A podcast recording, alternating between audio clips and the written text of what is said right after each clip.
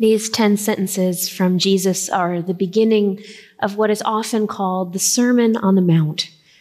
And the blessing themselves are known as the Beatitudes. They are some of the most famous words in all of Scripture, and to preach on them, to pass some kind of judgment on them, feels more than a little presumptuous. This morning, Jay told a story about an old English priest who liked to say, as our Lord once said, and rightly so. I'll follow that quasi confession with a real one, which is that the Beatitudes often leave me a little cold.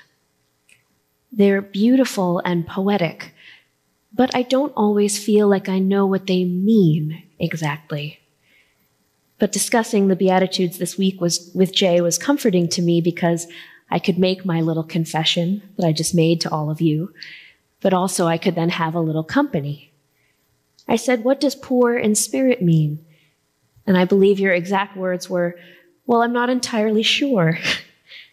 but then, perhaps, as is no surprise to you all, he offered me some real wisdom. He said, But I once heard it paraphrased as, Blessed are those who know their need of God.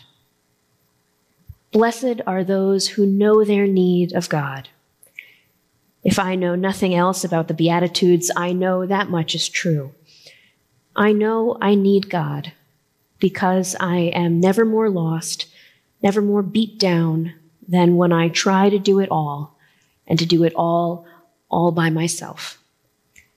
To put it another way, I am always reminded that I need God exactly when I try my hardest to pretend that I don't. Perhaps it makes more sense for us to start by asking what blessed means. What is Jesus saying here? The literal word in the original text is makarios. It's Greek. It's the same Greek word they used in Jesus' time and long before when Greek speakers of the Roman Empire translated the Hebrew Bible, the Torah, and particularly the Psalms. Makarios appears over and over the words we encounter in our own Psalter as, Happy are they. The Psalms say that a lot. Happy are they who put their trust in you. Happy are they whose transgressions are forgiven. Happy are they whose way is blameless. I can see why more modern translators have chosen blessed for our Beatitudes because happy is almost harder to, to comprehend. Very little about this sounds happy. Happy are those who mourn. Happy are the meek. Happy are those who hunger and thirst. I think my difficulty with these words of Jesus is because I've never quite known what to do with them.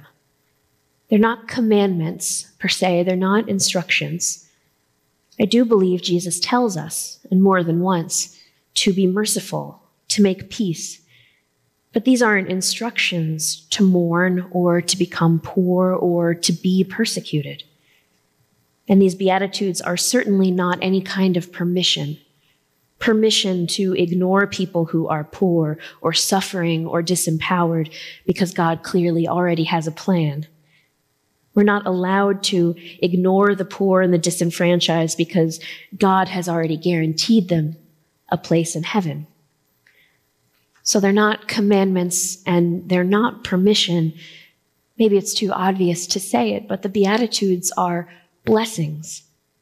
And more than blessings, they're promises.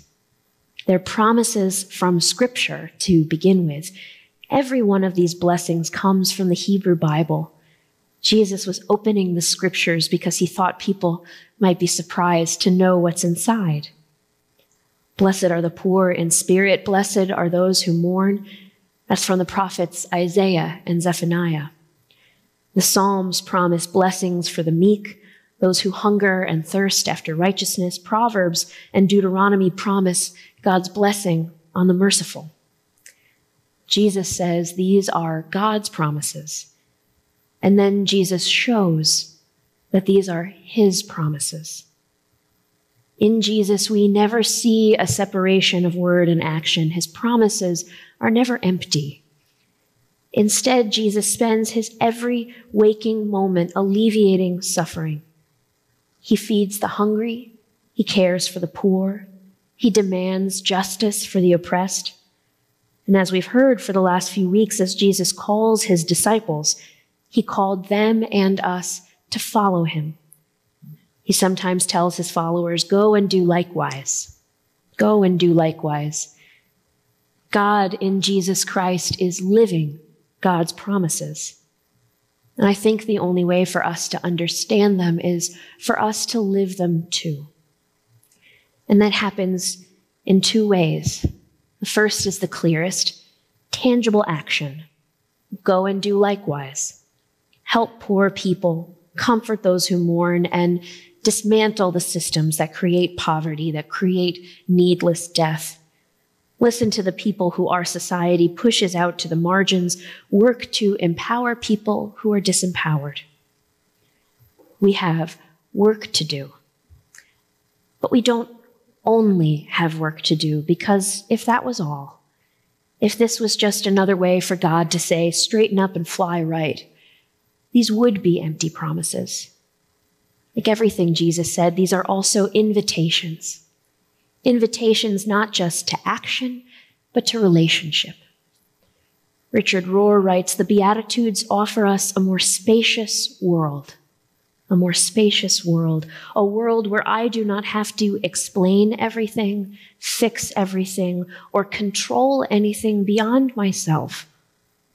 A world where we can allow a larger mystery to work itself out through us and in us.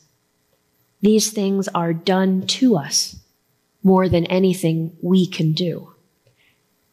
Because these blessings are a promise that when we mourn or if we are struggling financially or struggling to have dignity, that when we do our best to offer forgiveness, that when we push back at the injustices that feel like they might crush us, when we are at our lowest, God comes closest to us. When we are at our depths, feeling out of sight and out of reach of anyone's compassion, anyone's love or interest, God kneels at our feet. We are blessed. Blessed by the sacred mystery of God's grace, God's love, and God's presence.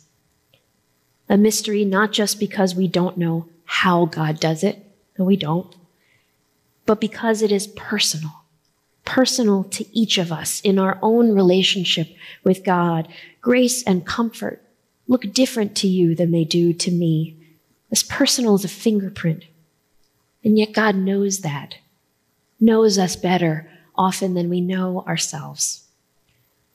And that mystery happens, that relationship happens when we let it when we stop trying to control. These blessings are promises God makes to us in our relationship with Him.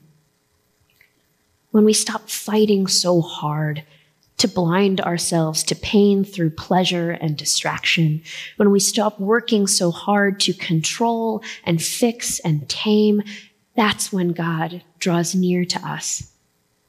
Where our abilities end, God's continue without beginning and without end, inviting us to do less and receive more until we are ready to pick up our own cross for the sake of the world.